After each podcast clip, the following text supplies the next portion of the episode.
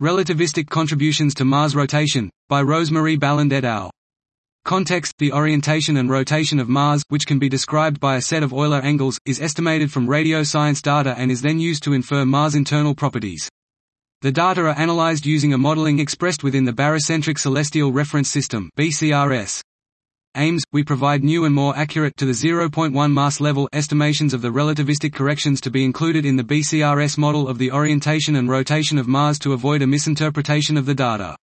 Methods There are two types of relativistic contributions in Mars rotation and orientation, I those that directly impact the Euler angles and II those resulting from the time transformation between a local Mars reference frame and BCRS. The former correspond essentially to the geodetic effect. We compute them assuming that Mars evolves on a Keplerian orbit. As for the latter, we compute the effect of the time transformation and compare the rotation angle corrections obtained using realistic orbits as described by Ephemerides.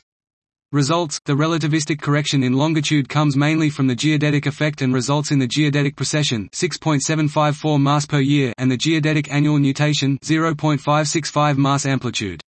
For the rotation angle, the correction is dominated by the effect of the time transformation.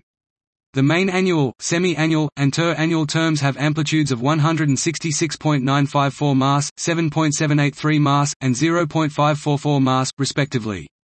The amplitude of the annual term differs by about 9 mass from the estimate usually considered by the community. We identify new terms at the Mars-Jupiter and Mars-Saturn synodic periods 0.567 mass and 0.102 mass amplitude that are relevant considering the current level of uncertainty of the measurements, as well as a contribution to the rotation rate 7.3088 mass per day. There is no significant correction that applies to the obliquity. Dot. This was Relativistic Contributions to Mars Rotation, by Rose-Marie Baland et al.